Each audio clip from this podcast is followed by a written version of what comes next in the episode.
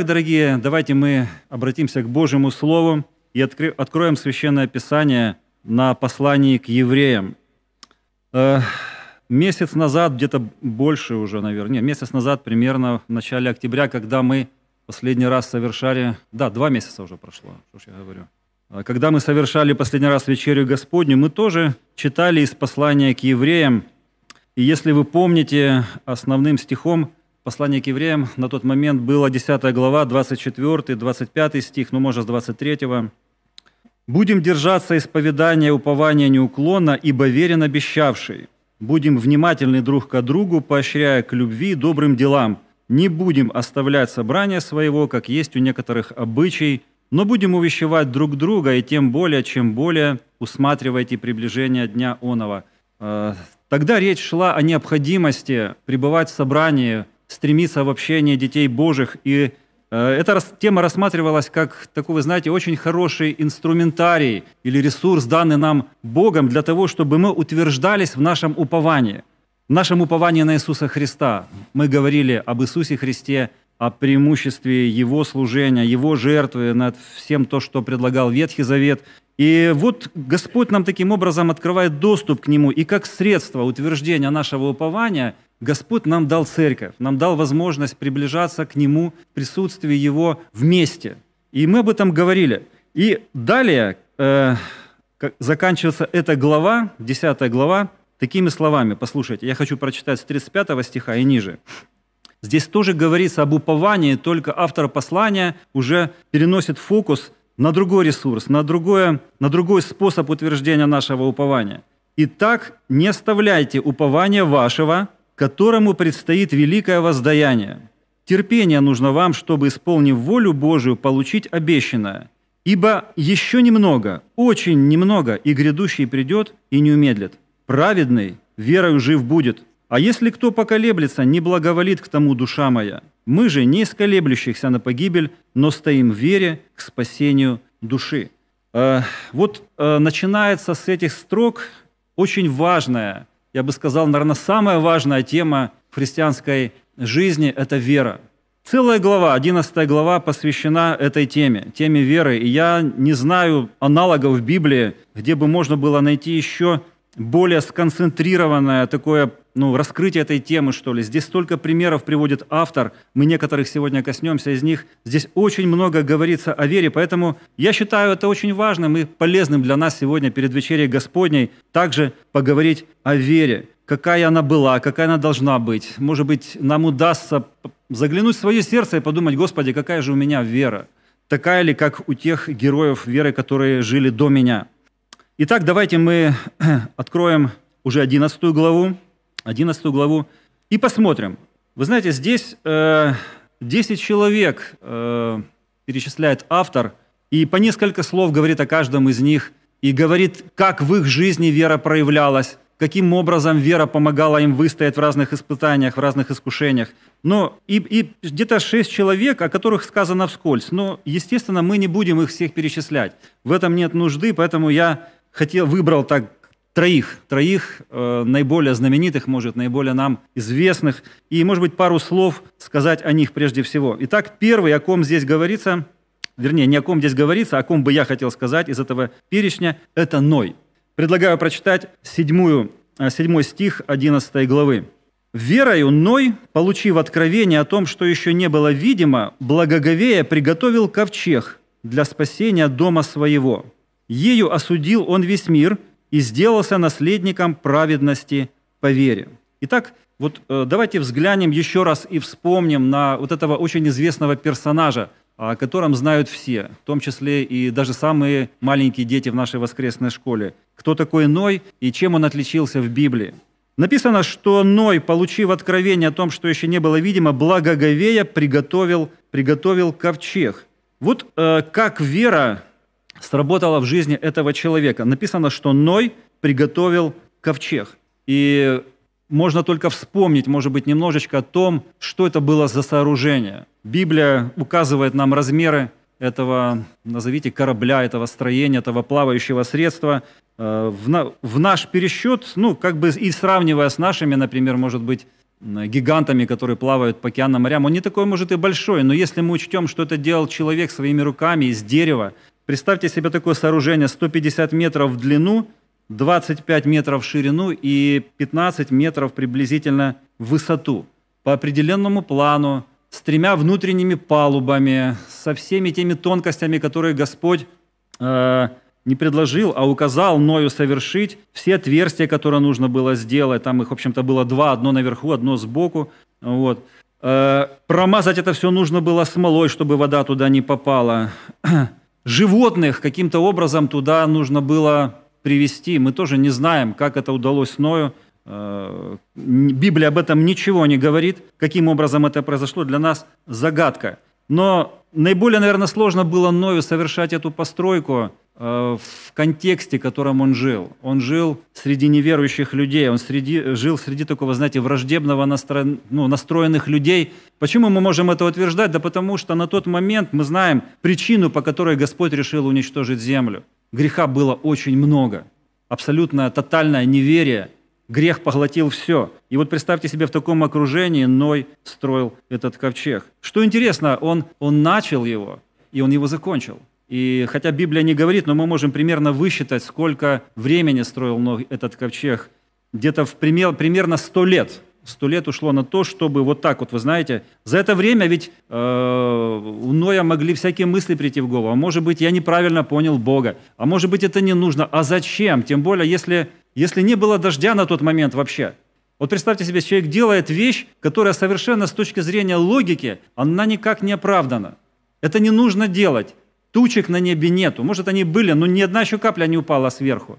А Ной строил сто лет и построил. Какая мотивация? Что столкало его? Что заставляло его совершать эту стройку, это строительство? Ответ мы находим в первом стихе 11 главы, и я думаю, что многие из нас знают его наизусть. «Вера же есть осуществление ожидаемого и уверенность в невидимом». Уверенность в невидимом. Этот праведник, Ной, он был уверен в том, что обязательно произойдет. Если Господь сказал, то это будет. Уверенность в невидимом. Еще один герой, который показан нам на, в этой главе, сразу после него идет Авраам. И я хочу прочитать также несколько стихов об Аврааме э, с 8 по 10 и потом чуть ниже. Авраам, верою Авраам, повиновался призванию идти в страну, которую имел получить в наследие, и пошел, не зная, куда идет. Верою обитал он на земле обетованной, как на чужой, и жил в шатрах с Исаком и Иаковом, сонаследниками того же обетования. Ибо он ожидал города, имеющего основания, которого художник и строитель Бог. И 17 стиха ниже. «Верою Авраам, будучи искушаем, принес жертву Исаака, и, имея обетование, принес единородного, о котором было сказано, «В Исааке наречется тебе семя», ибо он думал, что Бог силен и из мертвых воскресить, почему и получил его предзнаменование. Вот, э, вот Авраам. Мы знаем и историю этого человека. Он вышел с Харана, ну, иногда говорят, что он вышел из Ура Халдейского, хочу сделать поправку, что из Ура Халдейского он вышел, но тогда он, не он принимал решение, потому что вышел он с отцом своим, Фарой, и они дошли до Харана, там остановились. И, вероятно, именно в Харане Господь проговорил ему и сказал, чтобы он оставил ту землю, где он находится, и пошел в землю ту, в которую укажет ему Господь. Господь не показал ему карту, он не сказал ему конечную точку, он э, не дал ему там, как мы сейчас не можем даже путешествовать, даже представить не можем, как без GPS можно где-то путешествовать. А он пошел вот так каждый шаг, доверяя, доверяя Богу. Он пошел, написано, не зная, куда идет. Но вы знаете, можно пойти прогуляться куда-нибудь, куда не знаешь. Где-то прогуляться по лесу, можно даже в поход сходить. Но когда речь идет о, полной, о полном изменении твоей жизни, это совершенно другой вопрос, потому что Авраам, он полностью поменял стиль своей, своей жизни, он поменял ее способ. Это был совершенно такой, знаете, оседлый человек, у него было э, ну, свое хозяйство, у него были люди, у него были люди в подчинении, у него, вероятно, может быть, бизнес какой-то был, как сейчас принято говорить. И вот это все нужно оставить и поменять свою жизнь, сделать ее из оседлой, сделать ее кочевой. Давайте представим, сегодня бы нам бы кому-то предложили, вот э, оставь свою жизнь и иди кочевать куда-нибудь в поля. Вот, ну, как цыгане, может быть, я не знаю, или кто еще. Как, как, бы, как бы мы, какая нужна мотивация для того, чтобы принять такое важное решение в жизни? Но это еще, это еще, скажем так, один момент. Второй момент, о котором мы здесь читали, это вот э, та величайшая драма, с которой столкнулся Авраам, когда Господь повелел ему принести в жертву своего сына. Вы знаете, я всегда, когда читаю или вспоминаю об этом, об этом событии, меня аж так мурашки пробегают по телу, потому что я себе не представляю, как можно, как можно на сына своего, это какая нужна мотивация в данном случае, чтобы поднять руку на своего сына, не просто там его шлепнуть, а чтобы принести его в жертву. Э, долгожданный, любимый сын Особенность этой драмы в том, что, во-первых, это был действительно тот сын, который был обещан Богу, Богом Аврааму, и Авраам, э, в общем-то, родил его в очень преклонных летах, когда ему было уже сто лет. И представьте себе, появился этот сын утешения, и вот его Господь говорит, принеси в жертву. Э, в таком возрасте, вы знаете, люди особенно сентиментальны, вот, и ну, к единственному сыну, наследнику, как, как, как это возможно?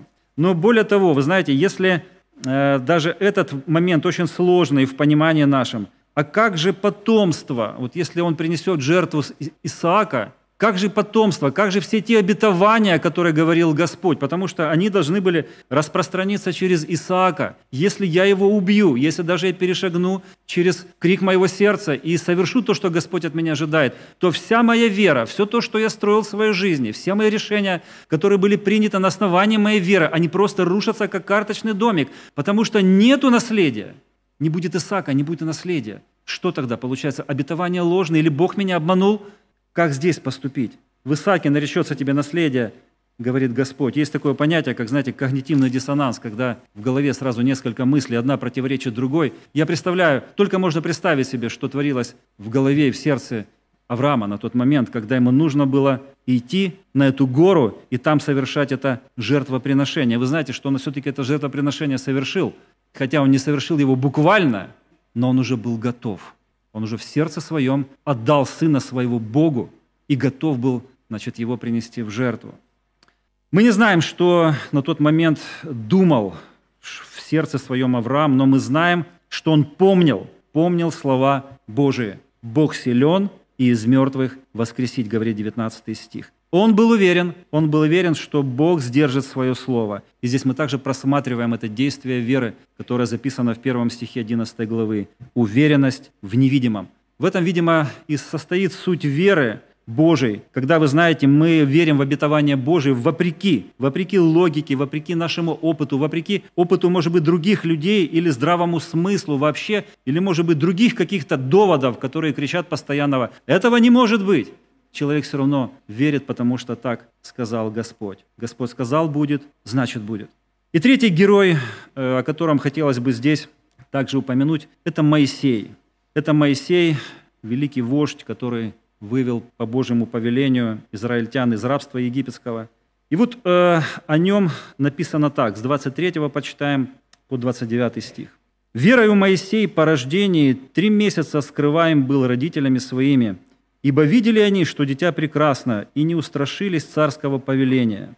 Верою Моисей, придя в возраст, отказался называться сыном дочери фараоновой, и лучше захотел страдать с народом Божиим, нежели иметь временное греховное наслаждение и поношение Христо, Христова почел большим для себя богатством, нежели египетские сокровища, ибо он взирал на воздаяние. Верой он оставил Египет, не убоявшись гнева царского, ибо он, как бы видя невидимого, был тверд. Верой он совершил э, Верою совершил он Пасху и пролитие крови, дабы истребитель первенцев не коснулся их. Верою перешли они черное море, как по суше на что покусившись египтяне потонули. Вот сколько здесь великих таких, я бы сказал, даже святых глаголов, которые отражают сущность веры Божией. Обратите внимание, отказался, отказался называться сыном дочери фараоновой, захотел страдать с народом Божьим, э, чем иметь эти греховные наслаждения, почел большим для себя богатством, чем египетские сокровища, Верою оставил он Египет, совершил Пасху, перешли нечерное море. И много-много еще можно приводить примеров, если мы буквально подробно вспомним всю историю, историю Моисея и то, как он выводил израильтян из египетского плена. То есть Моисей, благодаря своей вере, которую он имел на Бога, он сделал этот сознательный выбор в сторону, как бы казалось, по-человечески худшую, в сторону, написано, поношения – Почему? Потому что взирал на воздаяние, потому что, видя невидимого, был тверд в своем решении. Знаете, чисто по-человечески, э, так посмотришь на Моисея, если так ну, предположить, исключить фактор э, Бога, который был в его жизни, то поступки Моисея, они подходят в категорию безумств полнейших.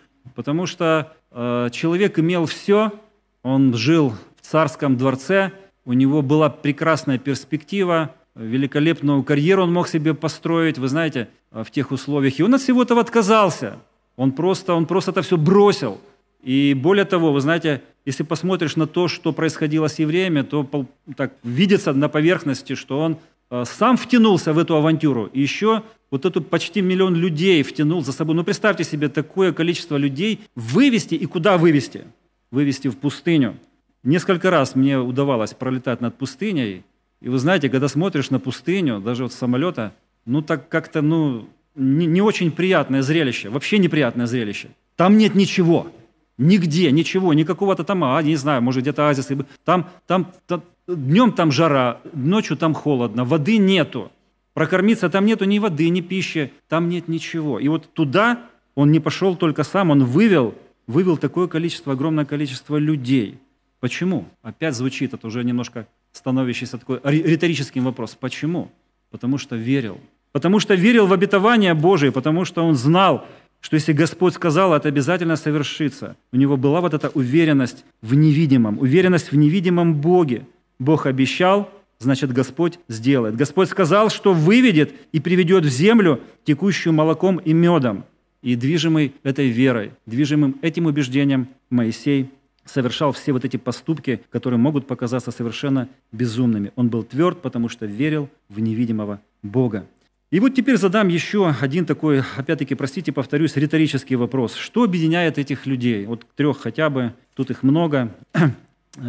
Э, естественно, их объединяет одно качество, одно свойство – способность верить и доверять Богу. И Моисей, и Авраам, мы только что видели, как они доверяли Богу всю свою жизнь, как они доверяли, не понимая, что происходит, может, до конца, не видя перспективы, но знали, что Господь э, сказал, и поэтому они ему доверяли. Вера – все они имели веру, которая простиралась, вы знаете, намного дальше, чем можно себе вообразить вот в нашей жизни. А, может быть, вера, знаете, иметь какие-то рамки определенные, вот, э, и когда мы видим результат нашей веры, ну вот ты помолился, ты исцелился. О, слава Богу, Господь меня исцелил. Ты помолился о каком-то предприятии в своей жизни, и ты видишь, оно совершилось у тебя здесь, в этой жизни, и ты можешь воздать Богу славу. Господи, слава Тебе, это произошло. Мы видим результаты моей веры, мы видим плоды моих молитв.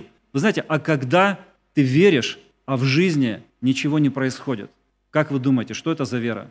Вот это и есть настоящая Божья вера. Мы видим, что вера этих людей, она простиралась далеко за грань земного бытия этих и Моисея, и Авраама, и Ноя, и всех, кого перечисляет здесь автор в 11 главе. Их вера простиралась в вечность. Там она, как брошенный якорь, надежно была а, прикреплена вот к этим Божьим обетованиям, что Господь сказал, и люди в это, в это очень твердо верили. Итак, они стремились к лучшему, как написано здесь в, 11, э, в 16 стихе 11, 16 стихе 11 главы. Они стремились к лучшему, то есть к небесному. Посему и Бог не стыдится их называть себя их Богом, ибо Он приготовил им город. Все эти и другие герои веры верили в Божье обетование и воспринимали их как нечто несравненно лучшее, чем то, что они могли бы получить на земле. Далее мы опускаем э, тех, о которых тут дальше говорится. А, можно прочитать несколько стихов о том, как вера действовала в принципе для всех тех людей, которые э, брали веру на вооружение в своих, в своих служениях – верою побеждали царство, 33 стих, творили правду, получали обетования, заграждали стау львов, угошали силу огня, избегали острия меча, укреплялись от немощи, были крепки и так далее, и так далее, и так далее. Жены получали умерших, но, как я говорил выше, что не всегда вера, вера таким образом, она отражалась в нашей жизни. Написано с 36 стиха, «Другие испытывали поругания и побои, а также узы и темницы, были побиваемы камнями, перепиливаемые, подвергаемые пытке, умирали от меча, скитались в милотях, козьих кожах, терпя недостатки, скорби, озлобления, те, которых весь мир не был достоин, скитались по пустыням и горам, по пещерам и ущельям земли. И здесь говорится, вы знаете, очень такие неприятные вещи, которые могут постигнуть верующего человека. И нам бы казалось, если человек верит но Господь не то чтобы обязан, но это было бы логично по нашим пониманиям, по нашим понятиям, чтобы Господь благословил человека на земле, чтобы избавил его от меча, чтобы избавил его от страданий, чтобы восполнил всякую его нужду. Но мы видим, что даже имея веру Божию, здесь не всегда происходит именно таким образом. И даже в Библии есть немало примеров о том, как пророков побивали камнями. Захарию, например, побили камнями. Исаию, пророка, которого все мы знаем, говорит предание, история подтверждает этот факт, что его его перепилили заживо, пополам. И были много-много других примеров. Массовые убийства Божьего народа были во времена Маковеев, когда Антиох Епифан завладел Иудею и полностью хотел уничтожить все, что связано с иудейской верой. Там реки крови текли. Люди верили, люди надеялись, и тем не менее они прошли через вот эти тяжелейшие испытания. Они не получили обещанного, они не получили обещанного, но это не значит, что Бог обманул. Это не значит, что их вера была тщетна, что они заблуждались. Они не получили на земле при жизни, но, но они ожидали нечто лучшее, как написано в Слове Божьем. Они ожидали нечто лучшего, что состоит в том, что они получат где? В вечности. Вот куда простирается настоящая вера. Не только здесь, в нашей земной жизни, но туда, далеко за грань, где говорится, написано в 16 стихе, еще раз прочитаю, «Он приготовил им город». И мы знаем, о каком городе, о каком городе идет речь. Хочу прочитать несколько строк из, из Откровения. это, братья и сестры, надо время от времени заглядывать в книгу Откровения э, и просматривать, особенно последние, возможно, главы. Почему? Потому что здесь очень четко сфокусирована наша цель, куда мы стремимся, э, где наша небесная отчизна. Здесь говорится о небесном городе, как о прекрасном городе Иерусалиме. Я хочу прочитать буквально 2, 3, 4 стих. «И я, Иоанн, увидел святой город Иерусалим, новый, исходящий от Бога с неба, приготовленный, как невеста, украшенная для мужа своего. И услышал я громкий голос с неба, говорящий, «Сескиния Бога с человеками, и Он будет обитать с ними. Они будут Его народом, и сам Бог с ними будет Богом их. И отрет Бог всякую слезу с очей их, и смерти не будет уже ни плача, ни вопля, ни болезни уже не будет, ибо прежнее прошло». Друзья, вот, вот наша цель – вот то, о чем нужно время от времени вспоминать. И когда мы э, каким-то образом соизмеряем нашу жизнь, принимаем какие-то решения, мы должны думать об этом городе, мы должны понимать, что вот ради того, чтобы быть там с Господом, в сонме святых, в этом городе есть, есть смысл с чем-то расстаться здесь на земле. Ради того, чтобы не потерять то, что Господь нам дает, этот прекрасный город, способность там однажды оказаться. И в связи с этим у меня есть уже не риторический вопрос, а вопрос серьезный. Э, вопрос первый. Верим ли мы в то, что на самом деле этот город есть? Или он для нас это как некая сказка, такая красивый образ? Если верим, то готов ли я, готов ли я терпеть сложности своей жизни, возможно, жертвовать чем-то и верить, несмотря на то, что, может быть, не все складывается так, как я, как я запланировал.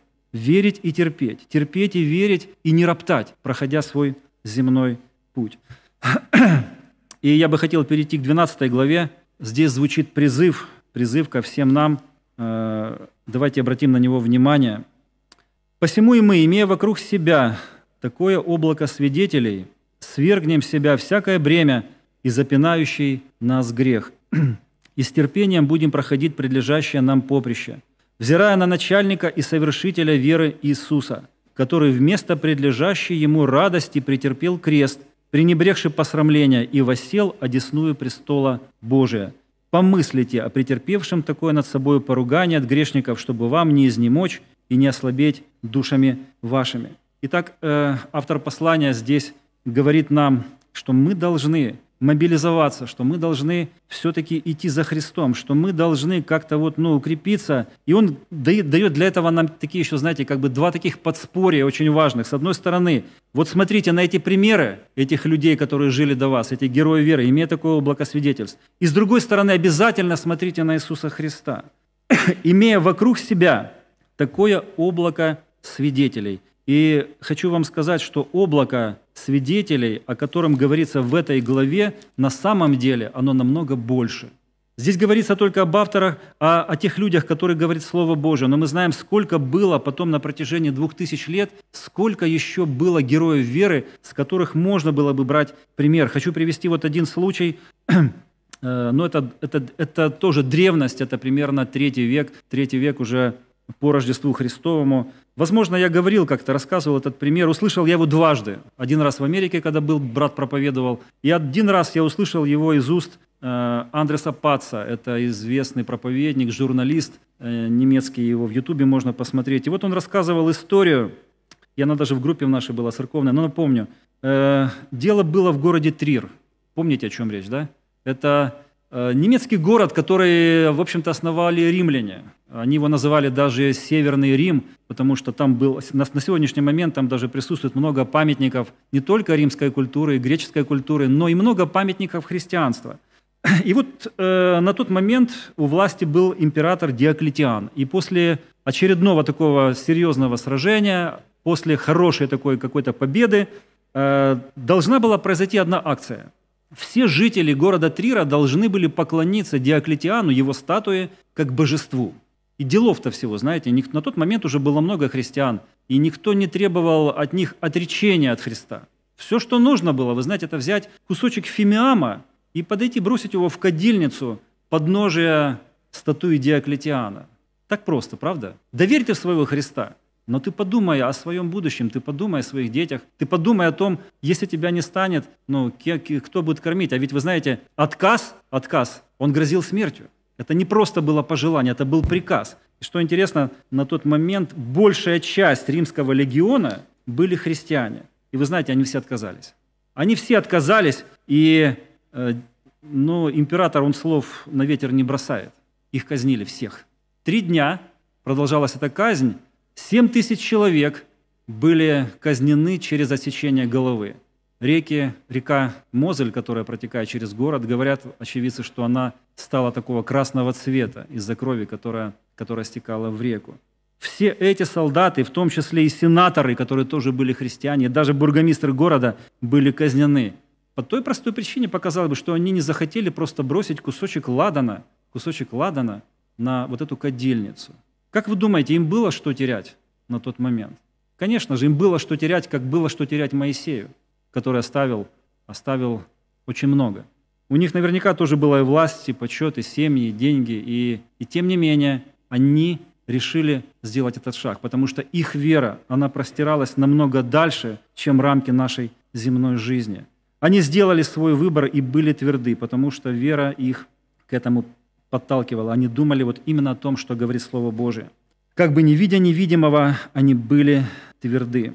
И история церкви, э, в том числе и на нашей территории, знает немало примеров. Ну, я специально не занимался поисками всевозможными, много есть разной информации в интернете. Но мы знаем, что до того, когда рухнул железный занавес на территории нашей страны, э, за веру во Христа сажали, и люди шли. Вы знаете, особенно во времена сталинских репрессий и даже позже. Сколько вот этих вот безымянных могил, я думаю, на Соловках, на Колыме, там, на Крайнем Севере, где эти были лагеря разбросаны. Сколько людей, вот, которых совершенно никто не знал, но они добровольно дали свою жизнь за веру в Христа. Такой статистики нету, но о них можно сказать, что все они умерли в вере, не получив обетований, а только издали видели оные и радовались, и говорили о себе, что они странники и пришельцы на земле.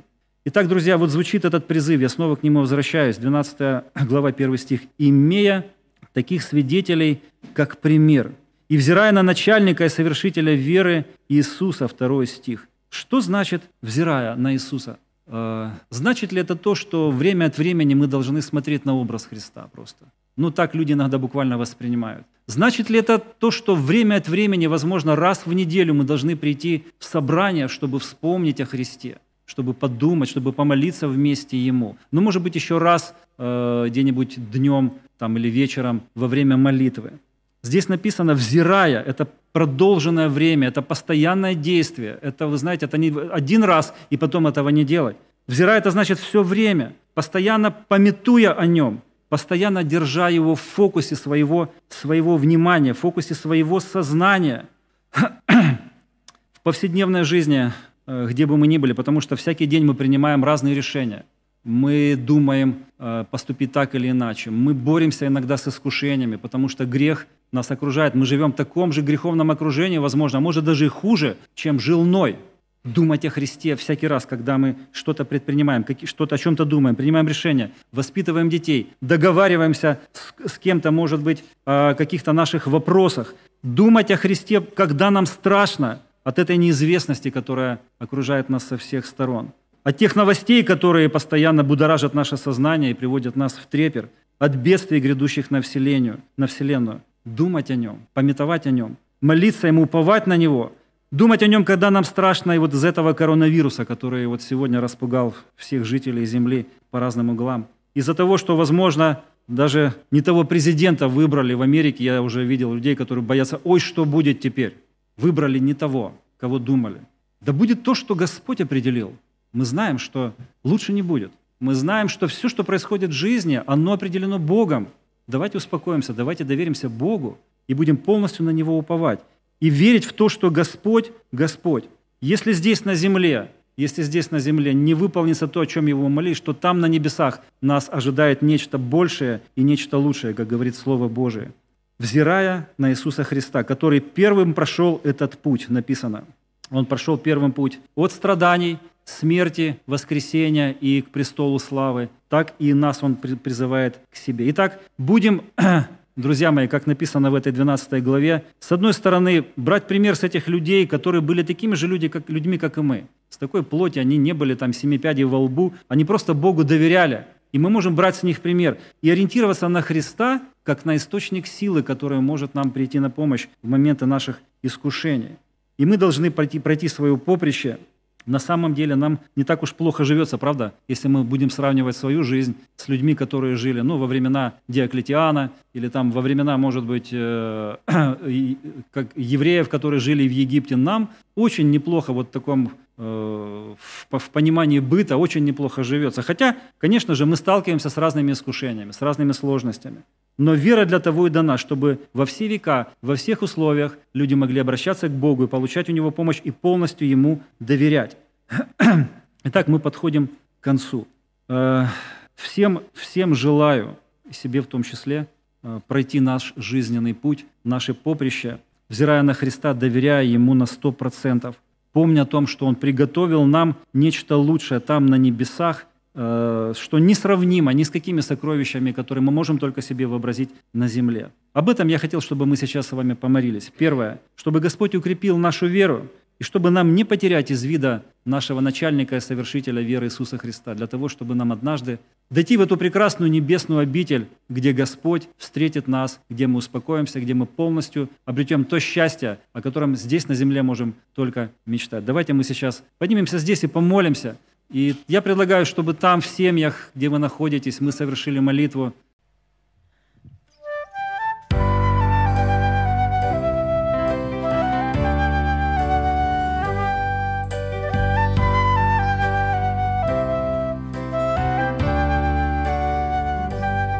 Вище влади усіх царів, вище природи, бо сам її створив. Найвища мудрість, Господь лише